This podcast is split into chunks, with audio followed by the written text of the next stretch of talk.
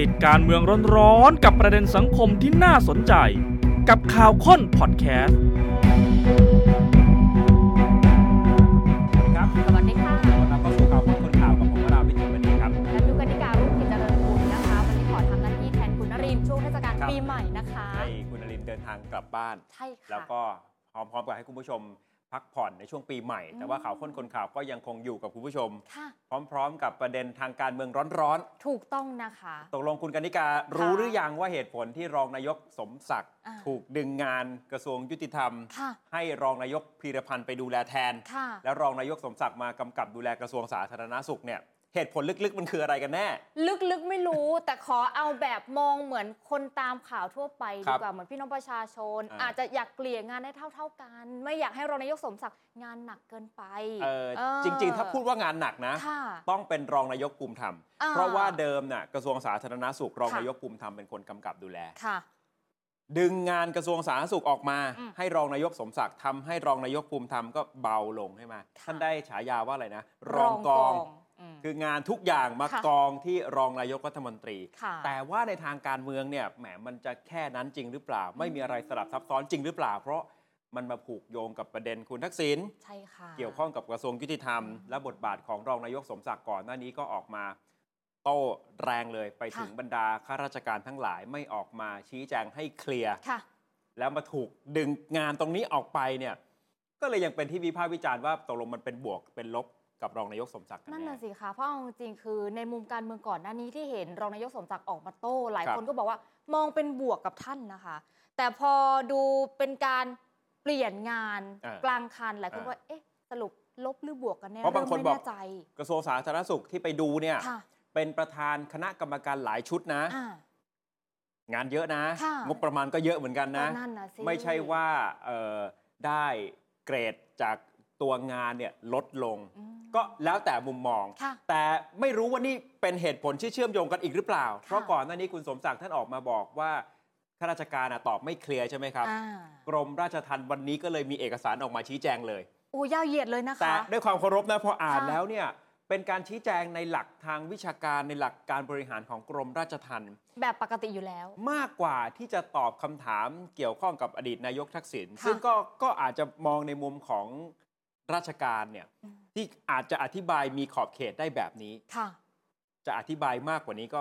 คงไม่ใช่เรื่องง่ายถูกไหมแต่นี่แหละคือสิ่งที่รองนายกสมศักดิ์ให้สัมภาษณ์ ว่าพอหน่วยงานราชการที่รับผิดชอบ ไม่เคลียร์ไม่เคลียร์คำถามในสังคมมันก็ไม่ชัดสักที อะปัญเดี๋ยวหาต่างๆ มันอาจจะตามมายิ่งกว่านี้ค่ะ เดี๋ยวจะมีมุมวิเคราะห์ตรงนี้ด้วยอ่า ว่าทำไมรองนายกสมศักดิ์ถูกเอ่อ แบ่งงานกระทรวงยุติธรรมออกมาเนี่ยไปอยู่ที่มือของคุณพีรพันธ์อืมมันจะส่งผลอย่างไรหรือไม่นะครับ แต่ไปดูเอกสารที่กรมราชทัณฑ์ชี้แจงออกมา หลังจากที่รองนายกสมศักดิ์บอกว่าไม่ค่อยออกมาชี้แจงให้มันเคลียร์ใช่ไหมค่ะก็มีหนังสือฉบับนี้ออกมาก็ไม่ทราบว่ามันจะสอดคล้องกันหรือไม่ แต่โดยไทม์ไลน์โดยช่วงเวลาเนี่ยมันก็อยู่ในช่วงใกล้เคียงกัน แต่อย่างที่บอกครับจริง ๆ กรมราชทัณฑ์ก็อธิบายมายาวเหยียดนะ แบ่งงานบริหารของกรมราชทัณฑ์เป็นทั้งหมดใน4ด้าน เช่น การจำแนกลักษณะผู้ต้องขัง เป็นการศึกษาวิเคราะห์ถึงประวัติภูมิหลัง บุคลิกลักษณะ สภาพทั่วไปของผู้ต้องขัง 2. การเลื่อนชั้นนักโทษเด็ดขาด เป็นมาตรการที่จะช่วยในการปกครองการปฏิบัติต่อผู้ต้องขัง ให้มีประสิทธิภาพ ถ้านักโทษเด็ดขาด ประพฤติตนดีก็จะได้รับการพิจารณาเลื่อนขั้นสูงขึ้นไป อาจจะได้รับประโยชน์ในเรือนจำด้านที่ 3 คือการลด วันต้องโทษจำคุก คือการลดวันจำคุกเพื่อตอบแทนความประพฤติดีของนักโทษเด็ดขาด ที่ถูกคุมขังให้ได้รับการปล่อยตัวก่อนกำหนด แล้วก็ด้านทีสี่ 4 คือด้านการพักการลงโทษ เป็นการบริหารโทษประเภทหนึ่งให้โอกาสผู้ต้องขังได้กลับคืนสู่สังคม ก่อนจะครบกำหนดโทษ แต่ว่าก็จะต้องติดอุปกรณ์อิเล็กทรอนิกส์ติดตามตัวหรือว่ากำไร EM จนกว่าจะพ้นโทษ ถ้าไม่ปฏิบัติตามเงื่อนไขก็อาจจะถูกเพิกถอนออกไปได้ รวมถึงด้านที่ 5 ด้วย คือการขอพระราชทานอภัยโทษเฉพาะราย แต่อันเนี้ยกรมราชทัณฑ์ก็ยืนยันว่าขึ้นอยู่กับพระบรมราชวินิจฉัยขององค์พระมหากษัตริย์ค่ะใน 5 ข้อที่กรมราชทัณฑ์อธิบายมา ถ้าพูดตรงๆก็ยังไม่ได้มีข้อไหนที่ตอบคำถามชัดเจนเรื่องสิทธิ์ในการออกไปรักษาโรงพยที่โรงพยาบาลตำรวจ หรือการอาจจะกลับไปรับโทษที่บ้าน ที่เชื่อมโยงกับคุณทักษิณก็อย่างที่เราบอกก็เหมือนหลักเกณฑ์ทั่วไปใช่ที่ราชทัณฑ์เขาปฏิบัติอยู่แล้วนะคะครับอันเนี้ยก็เหมือนกับเป็นการอธิบายค่ะขยายความการพักโทษคืออะไรนักโทษ การลดวันคุมขังคืออะไร การพระราชทานอภัยโทษคืออะไร ใช่ยังที่นี่ไม่ได้ตอบประเด็นร้อนในทางการเมืองสักเท่าไหร่ใช่ค่ะขณะเดียวกันคุณผู้ชมคะอีกมุมหนึ่งอย่างที่เราบอกไปค่ะ เรื่องนี้มีหลายมุมมองเกี่ยวข้องกับรองนายกสมศักดิ์ด้วยนะครัคะบเนชั่นทีวีของเราค่ะย้อนไปค้นดูข้อมูลเกี่ยวกับการแบ่งงานของรองนายกนี่แหละ ที่นายกเศรษฐาเคยเซ็นมานะคะ สรุปแล้วเพิ่งเซ็นครั้งแรกไหมเป็นข่าวใหญ่ครั้งแรกไหมปรากฏว่านายกเศรษฐาได้ออกคำสั่งสำนักนายกนะคะ ฉบับแก้ไขอีกฉบับค่ะคุณผู้ชม เกี่ยวกับการกำกับดูแลงานในสังกัดสำนักนายก โดยมีการดึงสำนักงานคณะกรรมการกฤษฎีกา ซึ่งเดิมก่อนหน้านี้นะคะ คุณสมศักดิ์เทพสุทินกำกับดูแลอยู่ มีการออกคำสั่งแก้ไขใหม่ ให้สำนักงานคณะกรรมการกฤษฎีกา ไปอยู่ภายใต้การกำกับดูแลของคุณพีรพันธ์สารีรัฐวิภาค อันนี้ถ้าจำกันได้ตั้งแต่การแบ่งงานเลย ว่ารองนายกคนไหนรับผิดชอบดูแลหน่วยหน่วยงานไหนบ้างอืมจะเห็นว่ากฤษฎีกาอยู่กับคุณสมศักดิ์เทพสุทิน แต่ท้ายที่สุดนายกก็เซ็นย้ายออกนะคะ แบ่งงานใหม่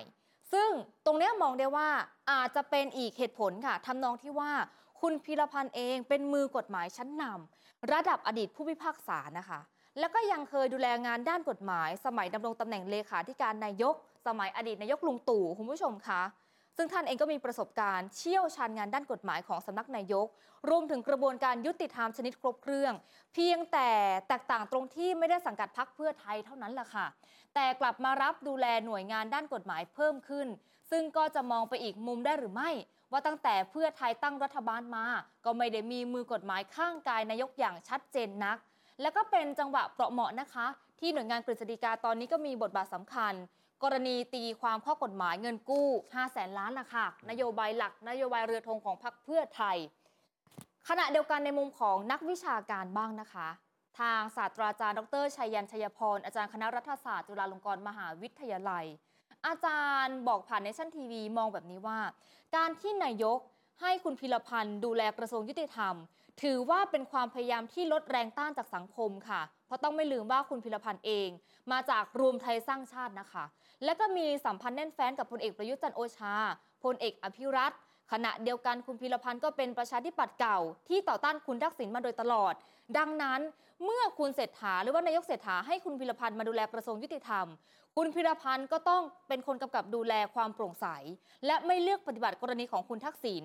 ถ้าคุณพิรพันธ์ยืนยันว่าเป็นไปตามระเบียบ เชื่อว่าจะลดกระแสต่อต้านได้อืมอีกทางหนึ่งก็อาจารย์ชยันบอกว่ามีช่วงหนึ่งท่านกล่าวถึงความสัมพันธ์ คุณพีรพันธ์กับพลเอกอภิรัตน์ เนื้อหาเท่านี้จะอยู่ในช่วงการวิเคราะห์ปมร้อน กรณีคุณทักษิณดิวลับลังกาวีนะคะ ก่อนหน้านี้ด้วย ซึ่งเนชั่นทีวีเดี๋ยวนำมาเสนอตอนต่อไปคืออาจารย์ชคุณผู้ชมยันค่ะวิเคราะห์หลายประเด็นใช่ค่ะนะ แต่ว่าเฉพาะเรื่องการแบ่งงานตรงเนี้ยถ้าอืมหากคุณพีรพันธ์มากำกับดูแลกระทรวงยุติธรรม แล้วจะต้องตอบคำถามหรือดำเนินการอย่างใดอย่างหนึ่งเกี่ยวกับคุณทักษิณค่ะหรือแม้แต่ในอนาคตที่จับตามองกันว่าจะโยงถึงการกลับมาของคุณยิ่งรักษณ์ด้วยหรือไม่ ใช่ค่ะ ในมุมของอาจารย์ชยันคือมองว่าคุณพีรพันธ์อาจจะมีภาพ ที่ถ้าพูดแล้วอืมจะผู้คนอาจจะรู้สึกว่าไม่เลือกปฏิบัติ ค่ะ กับคุณทักษิณมากกว่าถ้าเป็นคุณสมศักดิ์ซึ่งภาพใกล้ชิดอาใช่กับคุณทักษิณทั้งในมากกว่าอดีตอ่าแล้วก็ปัจจุบัน ก็เป็นมุมที่วิเคราะห์กันไปต่างๆ นานาอ่าฟังคนที่ถูกดึงงานออกจากมืออีกคนหนึ่งคือค่ะ รองนายกภูมิธรรมคืออย่างที่บอกว่า นอกจากที่รองนายกสมศักดิ์จะกำกับดูแลกระทรวงสาธารณาสุข แล้วเอากระทรวงยุติธรรม ไปให้รองนายกพีรพันธ์เนี่ยค่ะคนที่งานเบาลงอืมคือรองนายกภูมิธรรม ค่ะ เพราะท่านกำกับกระทรวงสาธารณาสุขออกไปด้วย ท่านก็เลยบอกว่าเรื่องนี้ไม่ได้เกี่ยวอะไรกับปมคุณทักษิณเลย ที่เอากระทรวงยุติธรรมไปให้รองนายกสมศักดิ์กำกับดูแลเนี่ยก็พวกคุณน่ะตั้งชื่อเออฉายาผมว่ารองกองใช่ไหมอ๋อ รองนายกที่กำกับดูแลงานตอนนี้ล้นมือ ค่ะ เพราะฉะนั้นการที่เอากระทรวงสาธารณาสุขไปให้รองนายกสมศักดิ์ดูแลเนี่ยมันคือการแก้ปัญหาเรื่องแค่นี้ คือตัวท่านงานล้นมือไม่เกี่ยวกับคุณทักษิณนะครับ ลองฟังคุณภูมิธรรมดูครับเออก็ไม่เกี่ยวเลยนะครับ เพราะว่าในจำนวนเงินก็ท่านท่านตั้งฉายาผมรองกองม่ใช่เหรอผมก็กองอยู่เต็มไปหมด ก็พยายามจะผลักออก ผมก็ปรับกระทรวงปรับรัฐมนตรีอ่อคณะกรรมการที่ผมดูแลอยู่ก็สิบสองสิบสองคณะบวกกระทรวงเนี่ยให้ไป เพราะนั้นผมเองผมเก็บทาง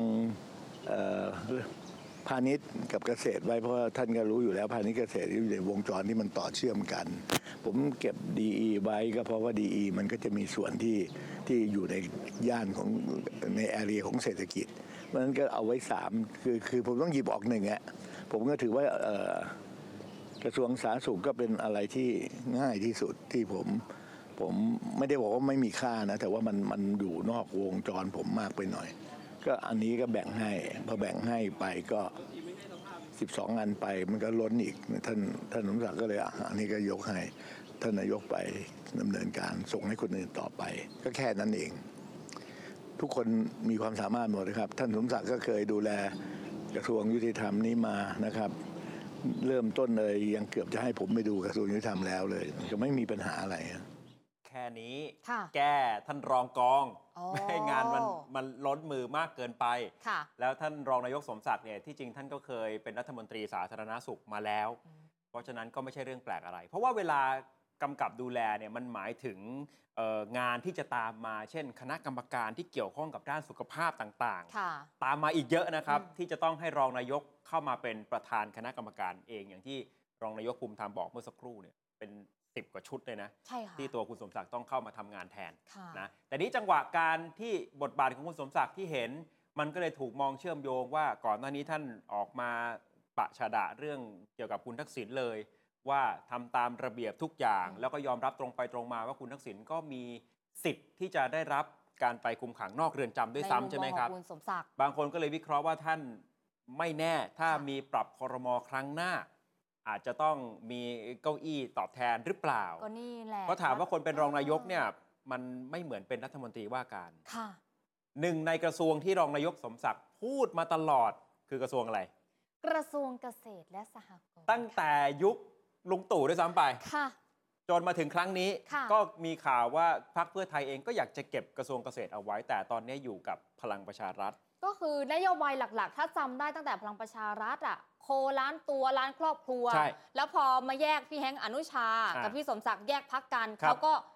ใช้ชื่อโครงการคล้ายๆกันนะคะอ่า อ่าคนหนึงโคล้านตัวคนหนึงโคล้านครอบครัวแต่นโยบายคล้ายๆกัอันนนั้นของค่ะรวมไทยสร้างชาติ ใช่ค่ะใช่ไหมอ่า แต่เอาเป็นว่ารองนายกสมศักดิ์ก็ยังไม่ได้เก้าอี้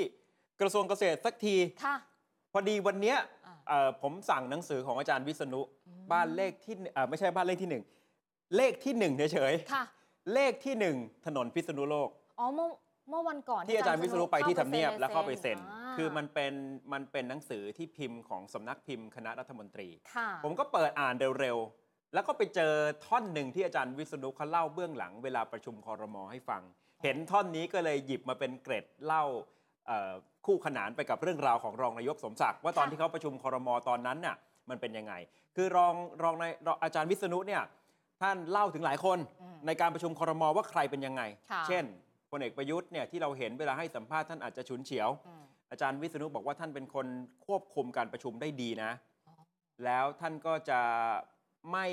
ขัดเวลารัฐมนตรีแต่ละท่านพูด ก็คือยกเว้นอ่ายกเว้นว่าถ้าพูดกันถึงขั้นแขวะกันแซะกันอ๋อท่านจะลุกขึ้นมาเบรกอ๋ออ๋ออะอันนี้อย่างหนึ่งคือเกร็ดค่ะค่ะอีกอย่างหนึ่งอาจารย์วิษณุเล่าในหนังสือว่าพลเอกประวิตยค่ะไม่ค่อยแสดงความเห็นอะไร ถ้าหากว่ามันไม่เกี่ยวกับส่วนงานของท่านอืม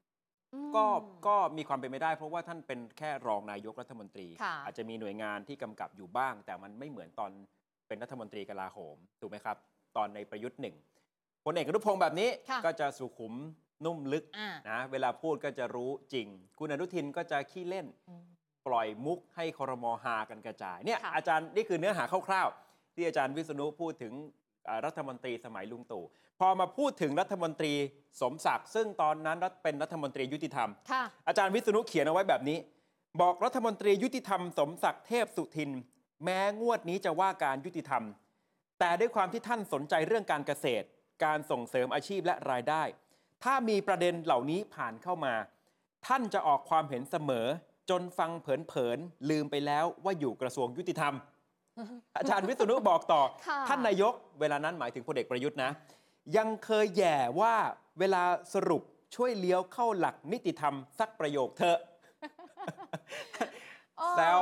ในในท่านสมศักดิ์ใช่ค่ะ แต่นี่นายกลุงตู่ก็ช่างแซวเหมือนกันนะคะ ว่าคงฟังแล้วพูดเรื่องกระทรวงเกษตรเยอะไปหน่อยก็เลยท่านค่ะ ท่านช่วยเลี้ยวเข้าอะไรที่มันเกี่ยวกับกระทรวงของท่านเถอะ อ่า เนี่ยคืออาจารย์วิศรุเนี่ยด้วยความที่ทำงานกับนายกรัฐมนตรีมา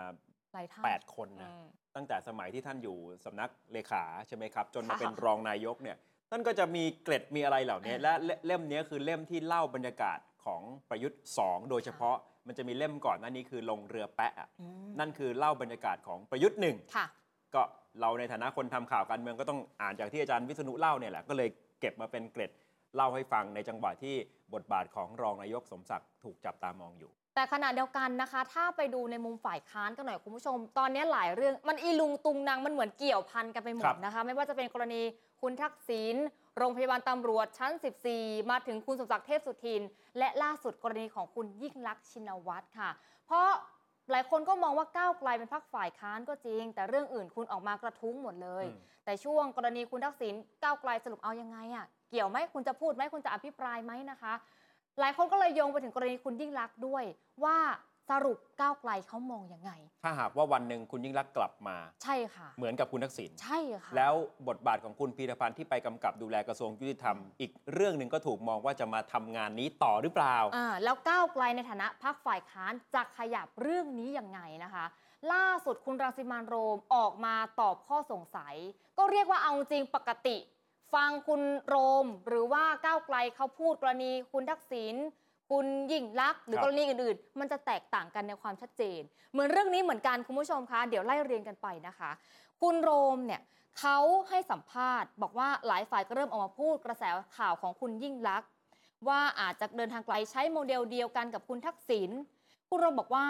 คุณยิ่งลักษณ์ไปอยู่ต่างประเทศแบบที่เรารู้ๆกันอยู่ ส่วนหนึ่งเกิดจากการใช้อำนาจที่ไม่ชอบธรรม นั่นก็คือการรัฐประหาร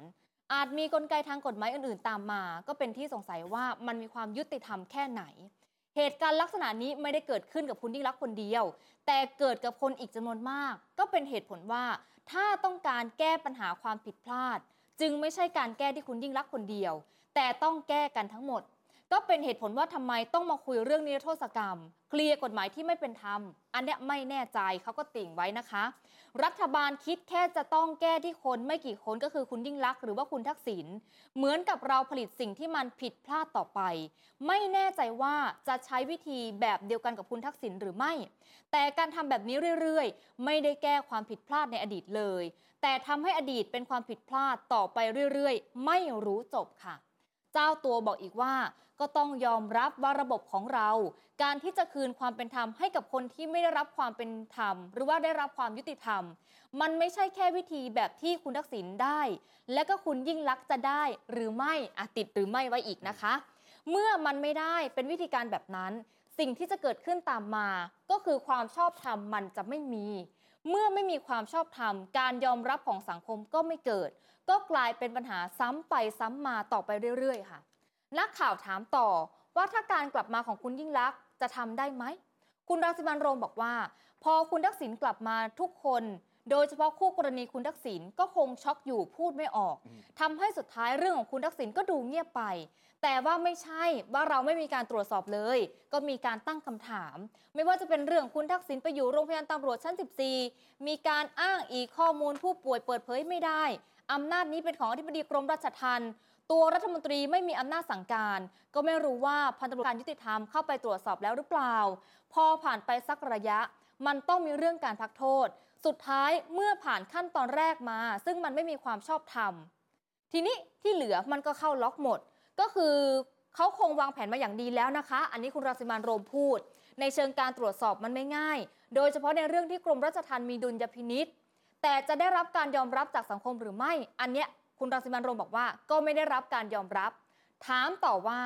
การชี้แจงที่ไม่ชัดเจนของรัฐมนตรีที่เกี่ยวข้อง จนเกิดคำถามถึงความเงียบงันที่เกิดในชั้น 14 นั้น ในปี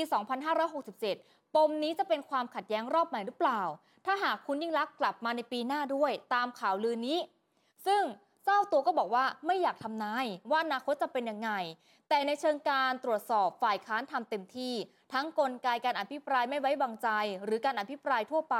สังคมต้องช่วยการตรวจสอบ เราอยากเห็นการแก้ไขความอายุติธรรมในอดีต ด้วยวิธีการชอบธรรม ไม่ใช่ใช้วิธีการดีลลับ ไม่ใช่ไปใช้วิธีการคุยกันไม่กี่คน โดยประชาชนส่วนใหญ่ที่ได้รับความอายุติธรรมเหมือนกัน กลับไม่ได้อะไรเลย วิธีการแบบนั้นเป็นเราเราไม่เห็นด้วย รวจสอบเต็มที่แน่ไม่ใช่เรื่องของมิตรหรือว่าศัตรู พักก้าวไกลกำลังทำหน้าที่เพื่อประโยชน์ประชาชน ตรวจสอบรัฐบาลอย่างเต็มที่อยู่แล้วอะยืนยันช่วงท้ายนะคะครับคือ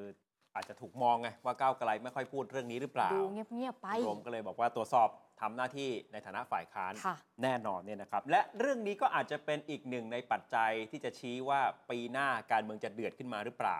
ตามมุมมองการวิเคราะห์ของอาจารย์กฤษดาบุญเรืองครับ นักวิชาการอิสระ แล้วอาจารย์เป็นอาจารย์พิเศษในหลายมหาวิทยาลัยอยู่ในสหรัฐอเมริกา อาจารย์วิเคราะห์คาดคะเนทั้งเศรษฐกิจ และการเมืองปี 67 มีประเด็นที่น่าสนใจหลายแง่มุม ให้จับตา 3 เรื่อง ปีหน้าจะเป็นเรื่องใหญ่ 1 คือการปรับคณะรัฐมนตรี 2 คือควันหลงจากปี 2566 3 คือปัจจัยจากต่างประเทศ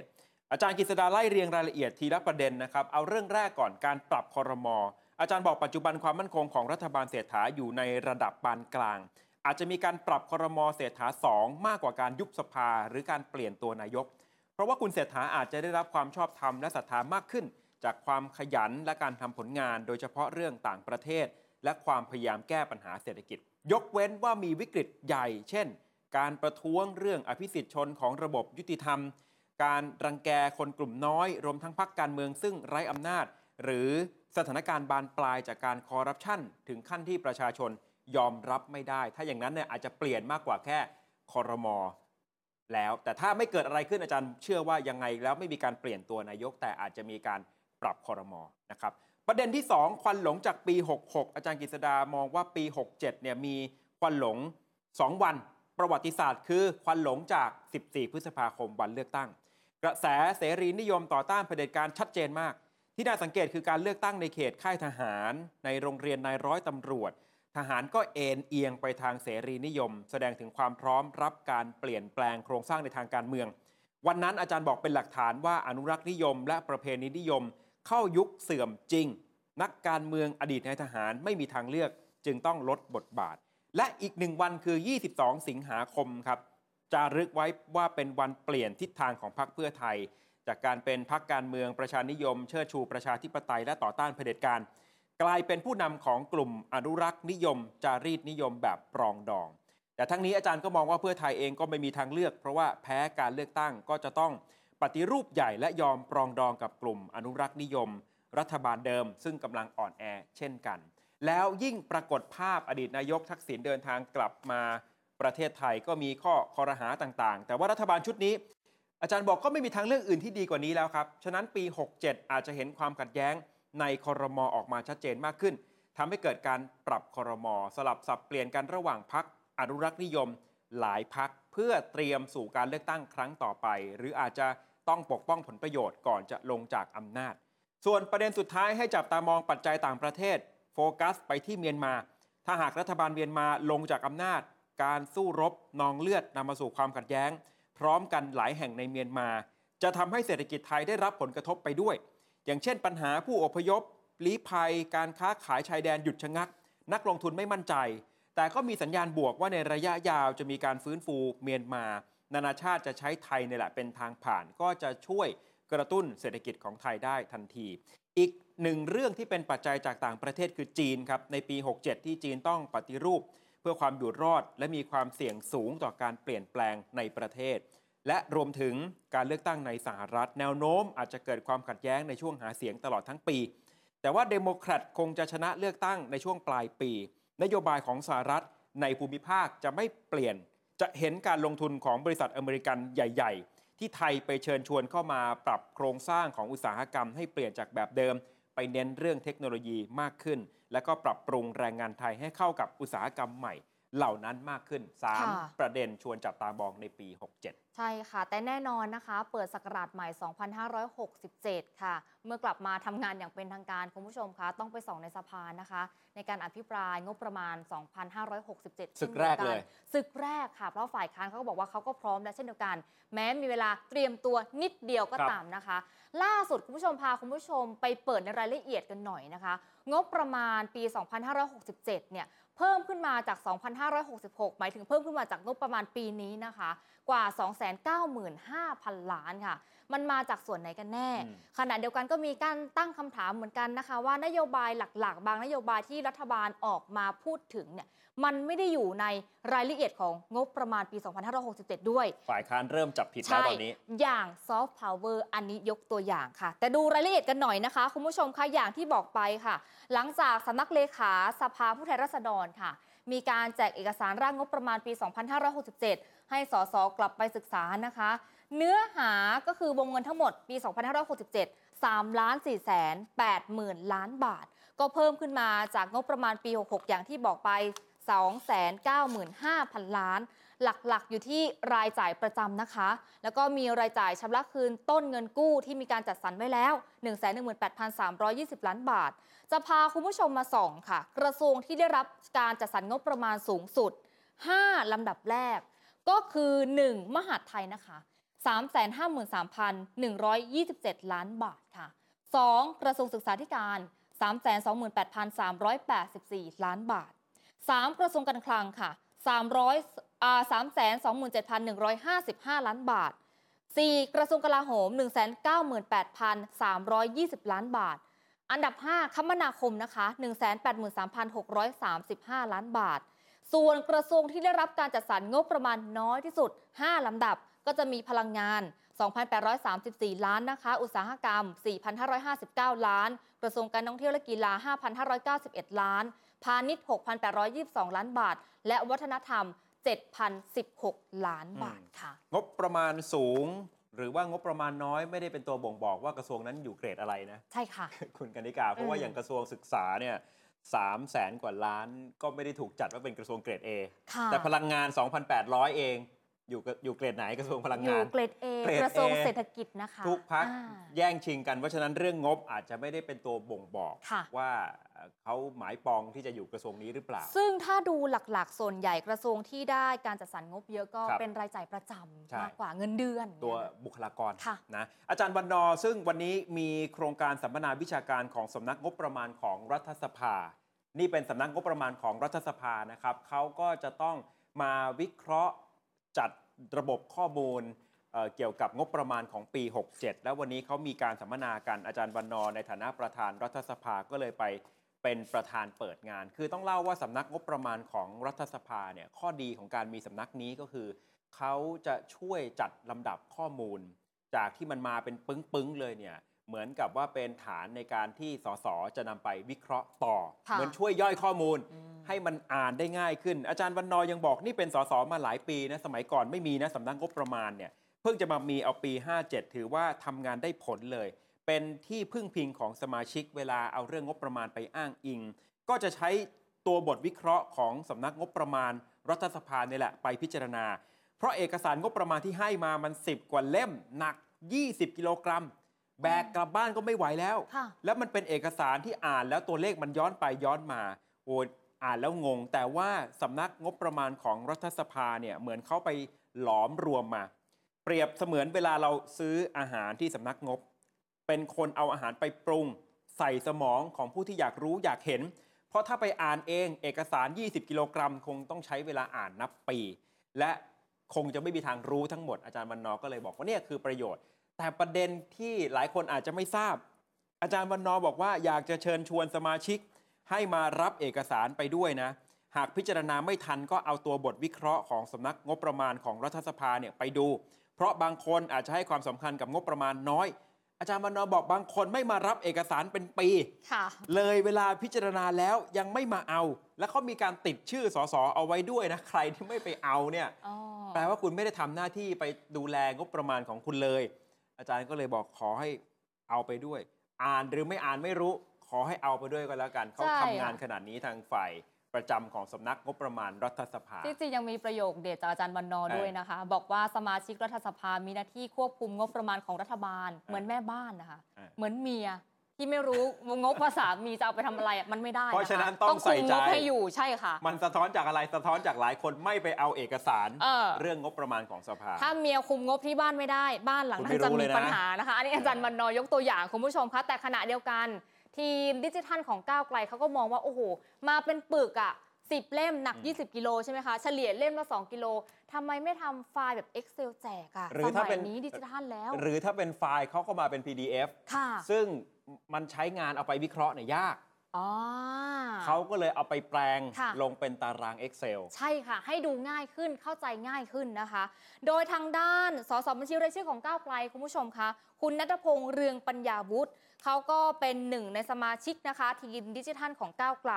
บอกว่ากิจกรรมที่จัดขึ้นเน่ยเขาทำมาประมาณ 3 ปีแล้ว ส่งเสริมให้ภาคประชาชนเข้ามามีส่วนร่วมในการตรวจสอบงบประมาณค่ะ ปีนี้อย่างที่บอกว่าเป็นการแปลงเอกสารงบประมาณเป็นไฟล์ตาราง Excel ยิ่งมีความสำคัญ เพราะว่ารัฐบาลให้เวลาฝ่ายค้านใช้เวลาพิจารณางบประมาณ 1 สัปดาห์ แล้วก็เป็นช่วงหยุดปีใหม่ด้วยนะคะ ต่างจากการพิจารณางบในปีก่อนๆที่เวลาอย่างน้อย 2 สัปดาห์ ดังนั้นการมีไฟล์ตาราง Excel จะทำให้สสและประชาชนนำตัวเลขงบประมาณไปตรวจสอบวิเคราะห์ได้ง่ายเร็ว และมีประสิทธิภาพมากขึ้นจะได้ไม่ต้องสับสนค่ะ นอกจากนั้นคุณนัทพงศ์บอกว่า กิจกรรมระดมสรรพกำลังที่ช่วยกันตอนนี้นะคะ ก็จำเป็นอย่างมากค่ะ แล้วก็บอกถึงว่า แต่จะไม่จำเป็นต้องเกิดขึ้นเลย ถ้าหากสำนักงบค่ะ มีการจัดทำไฟล์ตาราง Excel ให้กับพี่น้องประชาชนตั้งแต่ต้นอืมดังนั้นในการจัดทำงบประมาณปีถัดไป ขอวิงบอล ไปที่สำนักงบประมาณปรับเปลี่ยนรูปแบบการจัดทำเอกสารงบประมาณ เพื่อเป็นประโยชน์ต่อทุกฝ่ายร่วมกันเซฟเงินด้วยเข้าใจได้ง่ายขึ้นด้วยนะคะ อันนี้ฝากจากก้าวไกลส่วนการอภิปรายงบประมาณปี 2567 คุณผู้ชมคะคุณนัทพงศ์ในฐานะสสก้าวไกลเขามีการตั้งข้อสังเกตว่าเท่าเท่าที่ดูเบื้องต้นนะยังไม่พบตัวอย่างนโยบายของรัฐบาลที่ถูกบรรจุไว้ในเอกสารงบประมาณอย่างชัดเจนมากนัก อย่างเช่น soft power ซึ่งเป็นหนึ่งในนโยบายหลักของรัฐบาล แต่ไม่เห็นในนั้นเลยอือะมในเอกสารหาไม่เจอนะคะ แล้วคุณจะไปเอางบส่วนไหน อันนี้ก็ยังไม่มีคำตอบนะคะ อันนี้เขาก็เกริ่นไว้แต่รอดูว่า 3-5 มกราคมที่จะอภิปรายกันก้าวไกลเขาจะงัดข้อมูลอะไรออกมาบ้างครับะสสก้าวไกลบอกหลายคนไม่ได้หยุดค่ะเพราะว่ามีเวลาน้อย แถมยังมาติดเอ่อช่วงปีใหม่ด้วยค่ะนะก็ไม่ต้องไปไหนกันแหละ แต่รัฐบาลบอกว่าถ้าจะเลื่อนจากหลังปีใหม่ อีกสัปดาห์จะไปติดวันเด็ก อ่าอ่าเดี๋ยวต้สองสต้องลงพื้นที่ ใช่ค่ะ ต้องไปดูแลน้องๆนะคะ หน่วยงานราชการต่างๆ ต้องเตรียมจัดวันเด็กแห่งครับชาติฝากฝั่งของพักร่วมรัฐบาลอย่างรวมไทยสร้างชาติ เขาก็เตรียมขุนพลเอาไว้อภิปรายเรื่องของงบประมาณ เช่นเดียวกันนะครับสสอัครเดชวงศ์พิทักษ์โรธบัญชีอ่าสสราชบุรีจากพักรวมไทยสร้างชาติ ก็บอกว่าวันนี้เขามีการประชุมกัน แล้วก็แบ่งผู้อภิปรายออกเป็น 6 กลุ่ม คือด้านเศรษฐกิจ ด้านสังคมเด็กสตรี และผู้มีความหลากหลายทางเพศ ด้านอุตสาหกรรมและพลังงาน ด้านการปกครองและท้องถิ่น ด้านการท่องเที่ยว ทรัพยากรธรรมชาติ สิ่งแวดล้อมและวัฒนธรรม และด้านสุดท้ายคือด้านการศึกษาและสาธารณสุขนะครับ เดี๋ยววันอภิปรายเนี่ยคุณขิงเอกนัทพร้อมพันธ์จะเป็นคนอภิปรายคนแรกให้เห็นภาพรวม ในมุมมองของพรรครวมไทยสร้างชาติ แล้วคนสุดท้ายจะเป็นคุณวิทยาแก้วพาราไดสสบัญชีรายชื่อ ก็จะอภิปรายสรุป สสอัครเดชเนี่ยยังฝากถึงการอภิปรายร่างพรบงบประมาณ ว่ามันไม่ใช่การอภิปรายไม่ไว้วางใจนะ ดังนั้นเนี่ยทางพักขอฝากไปถึงฝ่ายค้าน การอภิปรายครั้งนี้อย่าหลงประเด็น ว่าเป็นการอภิปรายไม่ไว้วางใจ ถ้ามีการอภิปรายพาดพิง ในส่วนของรัฐมนตรี หรืออดีตรัฐมนตรีที่ผ่านมาสสของพักมีความจำเป็นต้องลุกขึ้นทักท้วงในที่ประชุม ให้การอภิปรายมันอยู่ในกรอบการพิจารณาร่างพรบงบประมาณค่ะ อาจจะได้เห็นองครักษ์พิทักษ์รัฐมนตรีของรวมไทยสร้างชาติ เออ อันนี้รอดูถ้านะคะ ก้าวไกลไปทำให้บรรยากาศเหมือนการอภิปรายไม่ไว้วางใจ ค่ะ ขณะเดียวกันคุณผู้ชมถ้าไปพูดถึงความพร้อมของฝากฝั่งรัฐบาลได้ นอกจากรวมไทยสร้างชาติแล้วนะคะ วันนี้ท่านนายกเองก็มีการเรียกมาหารือกัน ประชุมก่อนหยุดปีใหม่นะครัคะบอย่างเป็นทางการที่ทำเนียบรัฐบาลกินค่ะข้าวกันกลางวันกันด้วย ใช่ค่ะ ก็เรียกแกนนำ พักร่วมรัฐบาลทุกพักนะคะ ซึ่งแต่ละคนก็มาโดยพร้อมเพรียงกันคุณผู้ชมคะบรรยากาศชื่นมื่นนะคะ ขณะเดียวกันคุณอ้วนภูมิธรรมเวชยชัยค่ะ ท่านรองนายกท่านก็ออกมาให้สัมภาษณ์ว่าบรรยากาศการคุยวันนี้นายกมีการกำชับเรื่องอะไรบ้าง เตรียมพร้อมเรื่องการอภิปรายงบประมาณปี 67 มากน้อยขนาดไหนคุณอ้วนก็เล่าให้ฟังว่าการหารือวันนี้นะคะนายกบอกว่าให้พักผ่อนช่วงปีใหม่ ให้เต็มที่ ปีหน้าจะได้กลับมาทำงานกันอย่างหนักหน่วง อย่างที่เคยบอกไว้ว่าจะทำงานไม่รู้จักเหน็ดเหนื่อย ซึ่งในช่วงต้นปีจะมีเรื่องของงบประมาณปี 67 ด้วย นอกจากนั้นนะคะอีกหนึ่งประเด็นที่คุณอ้วนภูมิธรรมตอบคำถาม เกี่ยวกับกรรมธิการงบประมาณค่ะ เพราะว่าในการประชุมครม วันอังคารที่ผ่านมาคุณผู้ชมคะก็มีรายงานข่าวออกมานะคะว่า ในที่ประชุมครมเองมีการประท้วงกัน เกี่ยวกับการจัดสรรกรรมธิการสามัญเรื่องงบประมาณค่ะ โดยมีคนเปิดไมค์ประท้วงเลย บอกว่าอ้าวทำไมโควต้าในนั้นอะมีแต่คนของเพื่อไทยล่ะ อืม แล้วพักอื่นทำไมไม่มีเลยนะคะ จะมีปัญหาในการทำงานร่วมกันไหม ประเด็นนี้คุณอ้วนภูมิธรรมบอกว่ายืนยันไม่น่าจะมีปัญหาเข้าใจว่าทุกคนมีความเห็นแตกต่าง แต่เชื่อว่าคุยกันได้ค่ะ ไม่มีเลยครับไม่มีปัญหา ก็โดยรวมทั้งหมดก็ดูจากฐานที่เป็นจริงของวันนี้แล้วก็ไปดูรายละเอียด ซึ่งก็บอกให้ไปคุยกันในวิบ ไม่มีปัญหาเลยครับ ตอนนี้เขาเสนอมา 64 ใช่ไหมไม่เขาเขาเสนอจากสำนักงบมา 64 แล้วเราเสนอขอเป็น 72 เหมือนเดิมที่เคยทำก็นั่นแหละก็ถ้าเป็น 72 เดี๋ยวก็ไปดูว่าจะแบ่งกันยังไง ก็ก็ตามธรรมเนียมปฏิบัติเดิมก็ให้ทุกฝ่ายได้มีให้เต็มที่บางส่วนเล็กน้อยหรืออะไรมันก็ยังมีมีบางส่วนก็ต้องเดี๋ยวให้วิบเข้าไปคุยกันประธานกรรมธิการงบประมาณออครมเมื่อวานก็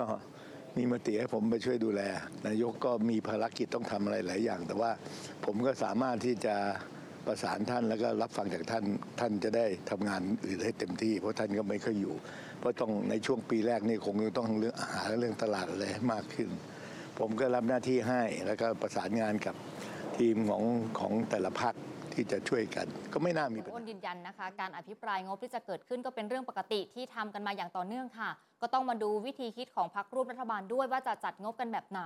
ซึ่งในวันเปิดอภิปรายงบประมาณนายกจะเป็นผู้ชี้แจงในรายละเอียดนะคะ แล้วก็ขอให้ผู้ร่วมอภิปรายฟังท่านนายกก่อน แล้วก็เพื่อให้พี่น้องประชาชนที่เขารับชมการถ่ายทอดสด เขาจะได้เข้าใจค่ะ หากทุกอย่างเป็นไปตามกรอบก็ไม่น่าจะมีปัญหาอะไร แล้วก็บอกว่าขออย่าใช้วิธีเอางบประมาณ มาใช้เพื่อประโยชน์ทางการเมือง ขอให้เอาเรื่องการรักษาผลประโยชน์ของประชาชนและประเทศชาติเป็นหลักนะคะ ฝากไว้ที่ฝ่ายค้านอีกแล้วใช่ไหมเขาไม่ได้บอกว่าฝากถึงฝ่ายไหน แต่เออบอกทุกฝ่ายแล้วกันว่าช่วยตั้งใจครับฟังนายกเศรษฐาก่อนนะในสภา ทีนี้ดราม่าเรื่องของการตั้งกรรมาธิการเข้าไปเป็นกรรมาธิการงบประมาณอืมแล้วอาจจะถูกมองว่านายกรวบเสนอชื่อคนของพรรคเพื่อไทยเข้าไปหรือเปล่าเนี่ยเอ่อมีคนที่ออกมาออกตัวแทนแล้วว่ามันมาจากสำนักงบนะครับ คุณเฉลิมพล เพนสูตรผู้อำนวยการสำนักงบประมาณ ก็อธิบายเรื่องปมการตั้งกรรมธิการวิสามันพิจารณาร่างพรบงบประมาณเนี่ยสำนักงบเป็นคนเสนอเข้าไปเองนายกไม่ได้เกี่ยวอะไรกับเรื่องนี้ แล้วก็ยืนยันว่าเป็นไปตามขั้นตอนและผ่านการพิจารณาแล้วนะครับพอสำนักงบประมาณบอกว่าตามขั้นตอนปกติเนี่ยสำนักงบได้เป็นผู้เสนอคณะกรรมธิการในสัดส่วนของคณะรัฐมนตรี ซึ่งกรณีที่มีกรรมธิการวิสามัน72 คน จะเป็นสัดส่วนของคอรมอ18 คน และทุกครั้งมันก็จะประกอบไปด้วยรัฐมนตรีกระทรวงการคลัง รัฐมนตรีช่วยคลังปลัดคลังผู้อำนวยการสำนักงบประมาณ แต่ก็สามารถจะปรับเปลี่ยนได้ก่อนการพิจารณาในวาระแรก ทีนี้ในการเสนอคอรมอเมื่อวันอังคารที่ผ่านมาสำนักงบ ประมาณเห็นว่าสัดส่วนคอรมอในตำแหน่งของรัฐมนตรีกระทรวงการคลังคือนายกใช่ไหมครับค่ะอาจจะไม่มีเวลาพอในการทำหน้าที่ เพราะท่านต้องมีราชการไปต่างประเทศและต่างจังหวัด ในช่วงการพิจารณางบประมาณชั้นกรรมธิการเนี่ยมันต่อเนื่องยาวนาน 3 เดือน จึงได้เสนอให้มีตัวแทนโดยพิจารณาจากผู้ที่มีความอาวุโสสูงสุด คือคุณภูมิธรรมเวชยชัย รองนายก และรัฐมนตรีว่าการกระทรวงพาณิชย์นี่พอสำนักงบบอกแบบนี้ ยืนยันว่ากรณีนี้ไม่เหมือนกับที่เป็นกระแสเป็นข่าวออกมาว่านายกเป็นคนรวบ สัดส่วนกรรมธิการวิสามันซึ่งจริงๆ นายกท่านไม่ได้มีส่วนเกี่ยวข้อง แต่สำนักงบประมาณเป็นผู้เสนอเข้าไปเอง แล้วก็ตามหลักการก็ยืนยันว่าทำตามดำเนินการตามกระบวนการทั้งหมดค่ะคือปกติเนี่ยรัฐมนตรีคลังจะเป็นประธานกรรมาธิการงบประมาณทุกครั้งอ่าแต่พอครั้งนี้นายกท่านควบรัฐมนตรีคลังค่ะก็เลยต้องหาคนที่จะเข้ามาเป็นประธานเอง ก็เลยเป็นตรงที่อยู่ทางรวมถึงสัดส่วนอื่นๆสำนักงบก็ยืนยันว่าก็เสนอไปตามสัดส่วนของของไม่เกี่ยวกับว่านายกไปร่วมเอง